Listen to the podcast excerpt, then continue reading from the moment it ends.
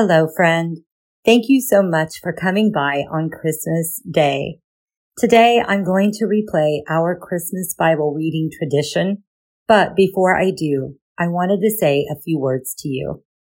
Thank you so much for every time that you tune in, every time you trust me to guide you through the estrangement journey, and for being here today to celebrate the birth of our Savior. I hope that on this day, whether you are with some of your family members or if you're celebrating on your own, that you find some of the many reasons to be thankful. I hope you remember that this is the day that we celebrate the hope of Jesus coming here because he loved us so much. May you be blessed. May you feel joy. May you remember the reason for this day. And now let's get into the annual Christmas episode.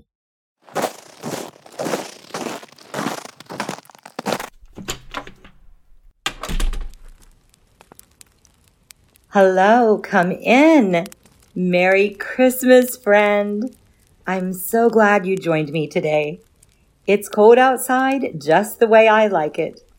Come on over and get warm by the fire and let me take your coat.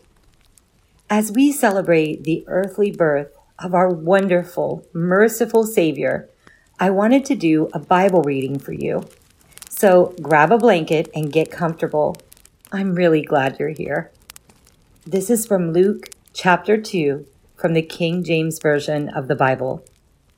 And it came to pass in those days that there went out a decree from Caesar Augustus that all the world should be taxed. And this taxing was first made when Cyrenius was governor of Syria. And all went to be taxed, every one into his own city. And Joseph also went up from Galilee out of the city of Nazareth unto Judea, unto the city of David, which is called Bethlehem, because he was of the house and lineage of David, to be taxed with Mary, his espoused wife, being great with child. And so it was that while they were there, the days were accomplished that she should be delivered. And she brought forth her firstborn son, and wrapped him in swaddling clothes, and laid him in a manger because there was no room for them in the inn. And there were in the same country shepherds abiding in the field, keeping watch over their flock by night. And lo, the angel of the Lord came upon them, and the glory of the Lord shone round about them, and they were sore afraid. And the angel said unto them, Fear not, for behold, I bring you good tidings of great joy, which shall be to all people. For unto you is born this day in the city of David a Savior, which is Christ the Lord. And this shall be a sign unto you ye shall find the babe wrapped in swaddling clothes, lying in a manger. And suddenly there was with the angel a multitude of heavenly hosts, praising God and saying, Glory to God in the highest, and on earth peace, goodwill toward men.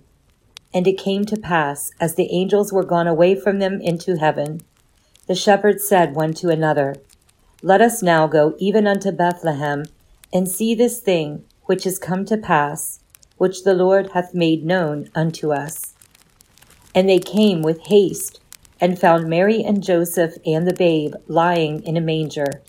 And when they had seen it, they made known abroad the saying which was told them concerning this child.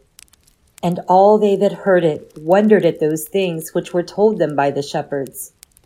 But Mary kept all these things and pondered them in her heart. You know, I love that verse about how Mary kept certain things in her heart. That's the way it is with us mothers. There are things that we hold in our hearts, things we ponder and reflect on, things that become a part of us.